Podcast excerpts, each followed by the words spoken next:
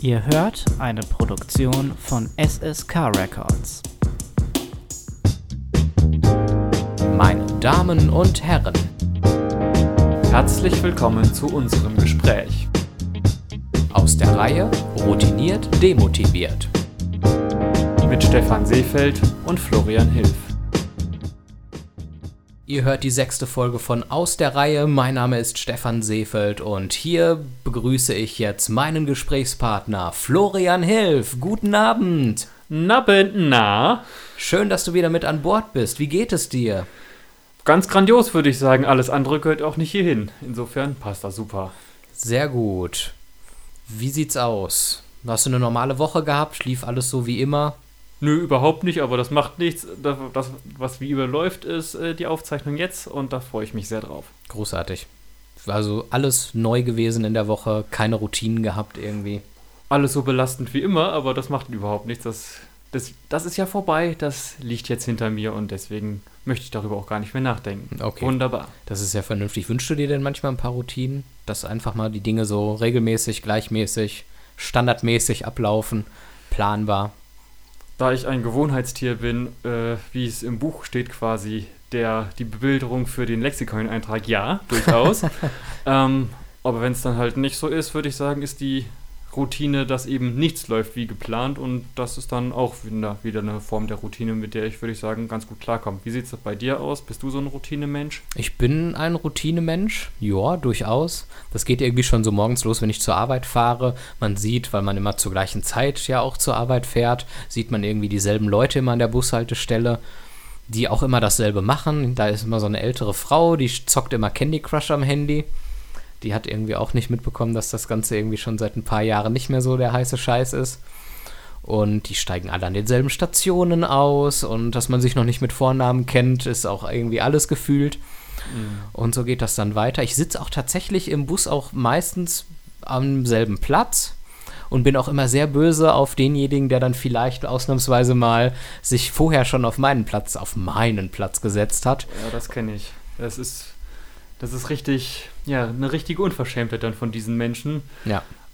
Und äh, ich muss auch, ja, wie war das bei mir noch? Da habe ich teilweise, glaube ich, äh, ja, mich wirklich sehr, ich fand das ja nicht nur, ja, nicht so schlimm, kommt ja mal vor, sondern wirklich ärgerlich, weil da muss man jetzt sich ja komplett umgewöhnen oder sitzt dann vielleicht auch doch nicht am Fenster, sondern ganz furchtbar am Gang. Also am Gang sitzen finde ich, also wer sitzt denn am Gang oder sitzt du freiwillig am Gang? Wie Nein, ich sitze nicht freiwillig am Gang. Ich finde das ganz furchtbar. Guter Mann. So. Ne, und so geht das dann so weiter durch den Tag. Und ähm, ich finde das gut. Routinen geben einen gewissen Halt, eine gewisse Sicherheit. Aber manchmal ändere ich die Routinen auch ganz bewusst. Und ähm, das äußert sich dann in so ganz verrückten Handlungen, die ich dann vollziehe. Zum Beispiel habe ich oft eine Zeit lang auf der Rückfahrt nach Hause von der Arbeit im Bus immer an der zweiten Tür gesessen, rechts am Fenster. Und jetzt äh, seit einigen Wochen setze ich mich gerne ganz nach vorne auf die rechte Seite. In manchen Bussen ist das ja so ein breiter Einzelplatz für besonders dicke Menschen. Bei manchen gibt es tatsächlich dann zwei Sitzplätze Ja. da. Und da sitze ich jetzt neuerdings, das habe ich so ein bisschen für mich entdeckt. Da gehen die Leute schnell an einem vorbei. Und dann hat die ganzen Spackos, die mit einem da leider mitfahren, hat man dann im Hintergrund und kriegt da nicht groß was mit und muss sich diese Leute vor allen Dingen auch nicht angucken. Aber hast Und- du halt auch im- alle demnach logischerweise auch hinter dir und kannst nicht sehen, wenn sie dich dann äh, überraschend angreifen. Würde ich so nicht empfehlen. Bin aber froh, dass du vorne rechts im Bus sitzt und nicht hinter der Busfahrerin, dem Busfahrer, weil ähm, das kann einfach auch schief gehen, wenn jemand aus dem Gegenverkehr nicht richtig aufpasst.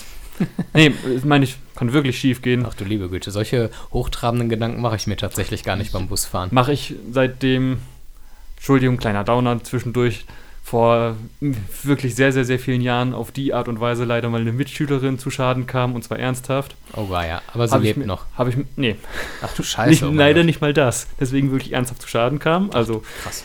end, endgültig zu Schaden kam, habe ich so ein, Quasi ein Totalschaden. ja, würde Das ich, würd, das würde ich jetzt so nicht unterschreiben, aber ähm, seitdem sage ich so, Pl- Platz direkt hinterm Busfahrer, nicht meiner. Tut Aber ist ja so ein bisschen so der Klassiker, ne? Verkehrsunfall, Verkehrstote. Ein ehemaliger Klassenkamerad von mir aus der Realschule hat sich eher angezündet in seinem Kinderzimmer. beziehungsweise das Zimmer angezündet, nicht sich selber. Ich wollte gerade sagen, dass. Äh, Und er ist dann an einer Rauchvergiftung auch gestorben, bevor die Flammen ihn erfassen konnten. Ist das jetzt gut oder schlecht? Ich bin mir da gerade nicht so ganz. Ich finde das Hm. gut. Ich finde das total gut, weil ich glaube, wenn das Feuer direkt an einem ist, tut das, glaube ich, extremst weh. Feuertod ist, glaube ich, einer der qualvollsten Tode, die man sich so vorstellen kann, dann, glaube dann, ich. Dann lieber vorher ersticken, macht ja, ja, ja, das Äh, finde ich ja, ganz, ganz mm. angenehm. Ja, ich, Dann dämmert man weg und kriegt den Rest nicht mehr mit. Das ist, finde ich, okay. wenn es so gelaufen ist, ist ja gut. Ja, äh, Ich liebe würde auch lieber erfrieren als. Ja, liebe Hörer, äh, ihr hört schon, hier ist wieder völ alles völlig lebensfroh, alles, äh, ja, normal, eher nicht so. Wir sind lebensfroh, wir leben ja. Das Das kann man jetzt wieder nicht wahr. von unseren Mitschülern äh, sagen. Die sind leider alle gestorben. Also nicht alle, Alle? aber einige von denen haben es dann leider nicht mehr geschafft. Aber ansonsten, ja, mein Gott, das ist nun mal so. Nein, ist eine tragische Geschichte. Mein Mitschüler hatte da eher so, na, ging in Richtung Depressionen und war mit seinem Leben sehr unzufrieden. Er wurde ein bisschen vernachlässigt von seinen Eltern. In der Schule haben die Lehrer ihn auch nicht unbedingt so verstanden und sein Verhalten äh, korrekt interpretieren können. Das war dann nämlich eher mehr so ein Schrei nach Hilfe. Und ja, das hat dann sehr tragisch geendet. Ich weiß noch, wie wir dann alle einen Bus gechartert haben von der Schule und dann zu seinem Grab gefahren sind. Ähm, war dann alles nicht ganz so prickelnd.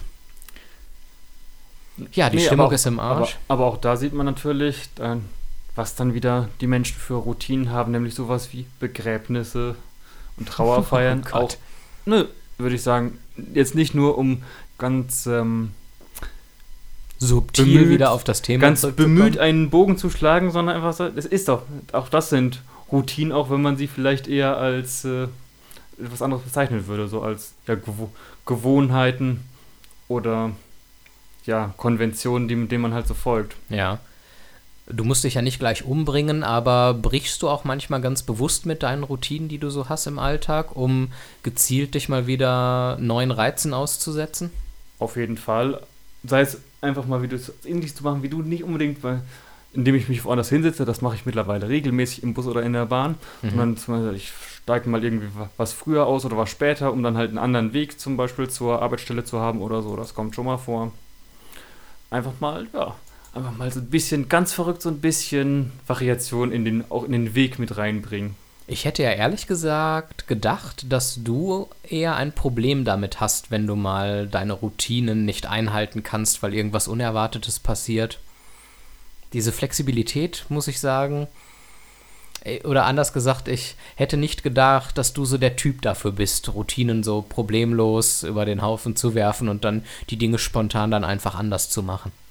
Das habe ich ja auch, falls das den Eindruck gemacht hätte, dass ich damit kein Problem hätte, tut mir leid, das muss ich alles zurücknehmen. Das ist durchaus schon der Fall, aber mit, es ist, glaube ich, eher so auch wieder so ein Gewöhnungseffekt, wenn du halt irgendwann merkst, dass deine Routinen da e- entweder sowieso nicht weiterhelfen oder gerade nicht am Platz sind, gerade nicht das, was äh, angesagt ist, um dein, an dein Ziel zu kommen, sei es jetzt ein äh, inhaltliches oder ein reales, ein bestimmter Ort oder so, dann, äh, ja, gehe ich, geh ich einfach auch mit äh, großen Schmerzen dann diesen neuen Weg. Aber du, Nützt ja alles nichts. du sitzt dann zumindest nicht wimmernd und wippend in der Ecke und weißt nicht, was du tun sollst. So schlimm ist es dann nicht. War das mal irgendwann so?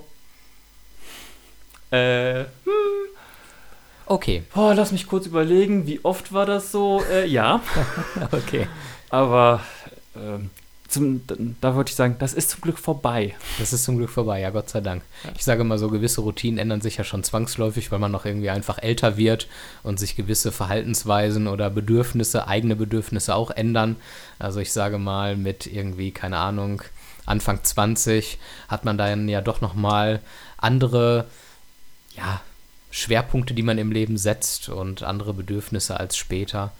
Ich persönlich gehe heutzutage mit meinen Anfang 30 durchaus dann auch gerne schon vor Mitternacht ins Bett, während ich das mit Anfang 20 fast nie tat.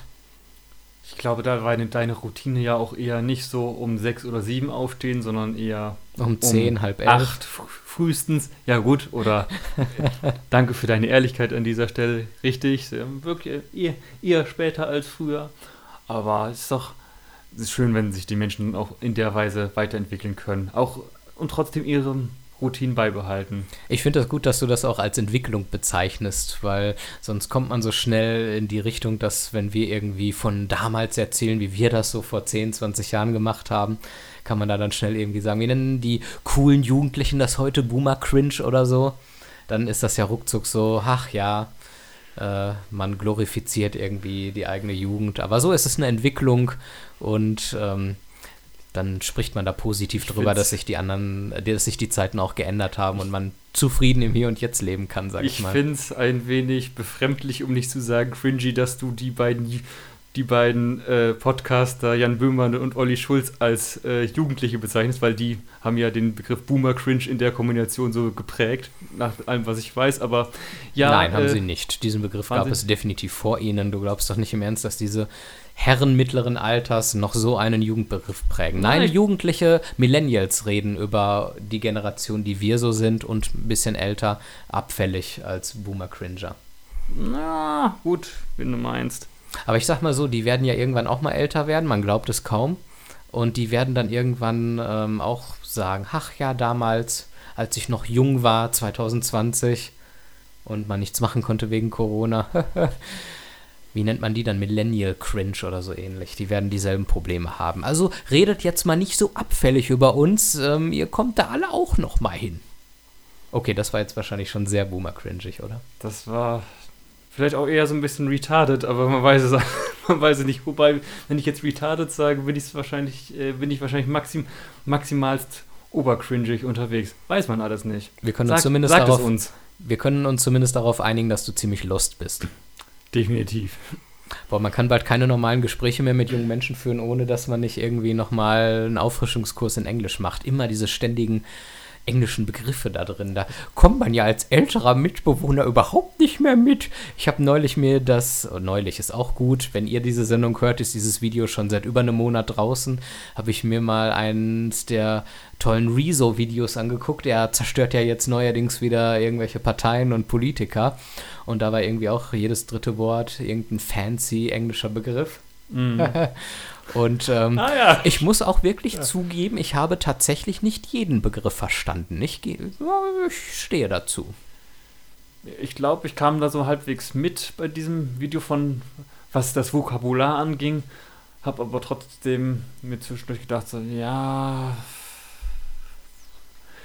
Im Sinne deines Zielpublikums, was vielleicht nicht nur dein eigenes ist, könntest du, lieber Herr Rezo, deine, deine Wa- Wortwahl dem ein wenig anpassen, aber äh, naja gut, solange er von anderen auch Renzo genannt wird und nur auf seine, seine blauen Haare reduziert, da finde ich das dann auch in Ordnung, wenn er das wiederum äh, als sehr cringy empfindet. Das ist völlig in Ordnung. Ja, wir brauchen alle Oberflächlichkeiten und äh, ich mag es sehr, Menschen in Schubladen zu stecken und finde das gut, wenn er dann auch in diese blaue Haare-Schublade gesteckt wird.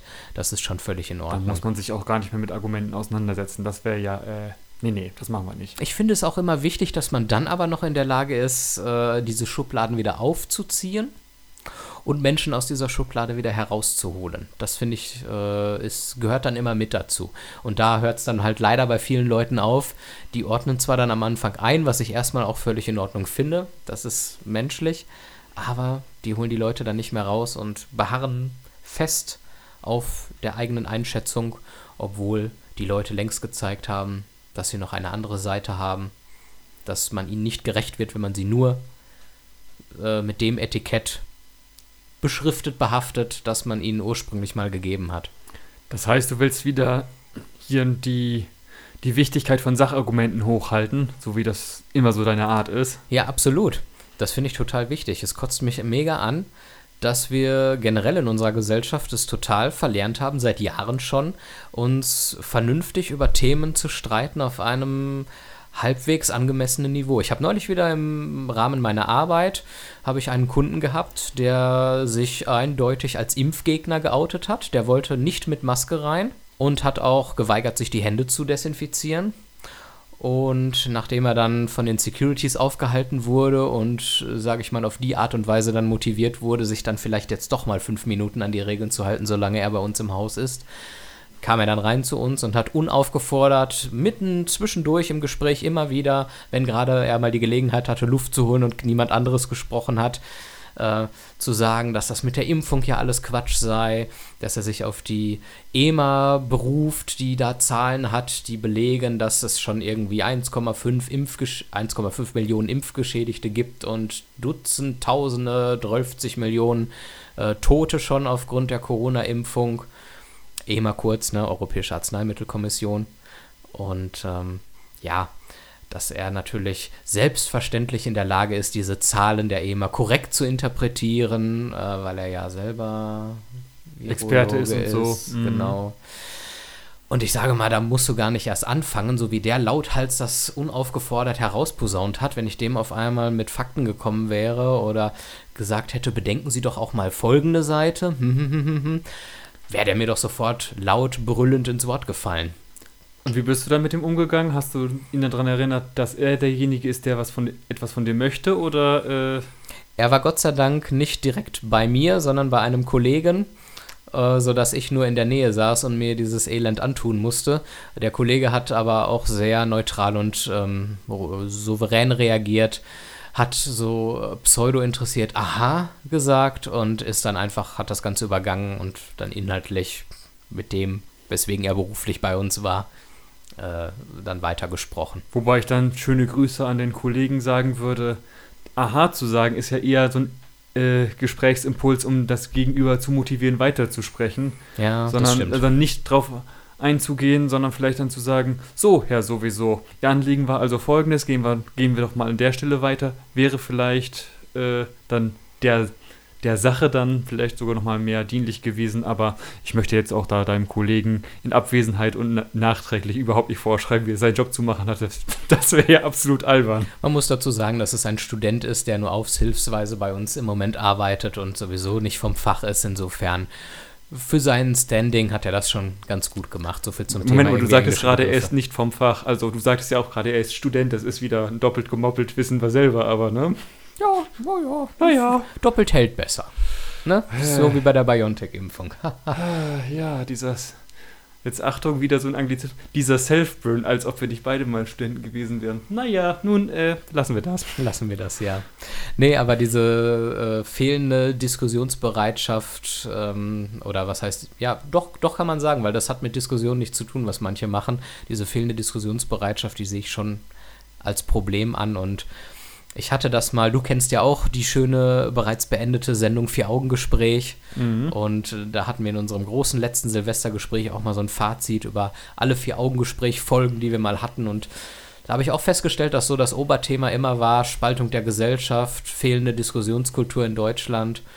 Und das ist so tatsächlich irgendwie so ein Herzensthema von mir. Das zieht sich so ein bisschen durch.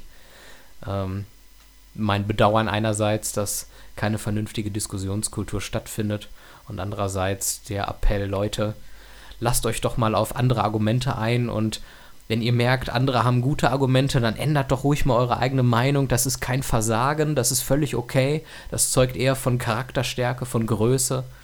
Und das sollte der Sinn einer Diskussion ja auch sein, dass man neue Argumente und Sichtweisen kennenlernt, dadurch bereichert daraus hervorgeht, dass man neugierig ist, was lernt und dann wirklich nochmal zu einer anderen Meinung kommt. Siehst du das irgendwie anders? Bin ich da jetzt so völlig irgendwie. Bin ich so auf dem Holzweg oder? Bist du überhaupt nicht. Ich hätte nur jetzt nur fast gemacht, so einen äh, festen Vorschlag gemacht, wo man zum Beispiel insbesondere deine Ansichten nochmal so nachhören könnte, aber. Wo denn? Äh, zum Beispiel auf vieraugengespräch.de, was das alte, was die alten Folgen angeht. Absolut. Vom alten Format. Oder äh, wie war doch jetzt nochmal die Internetadresse, die URL für die Folgen wie diese hier? Ja, das könnt ihr alles auf sskrecords.de hören. Konkret für diese Sendung aus der Reihe.sskrecords.de. Sehr gut. Hast du sehr schön das nochmal eingewoben, damit wir unsere Zuhörer auch abholen können.